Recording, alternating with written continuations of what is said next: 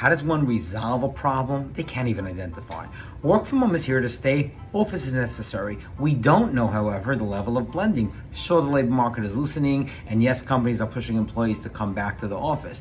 But do we even know what an accepted build out looks like? And even if we did, would they give the landlord enough term to amortize those high construction costs across?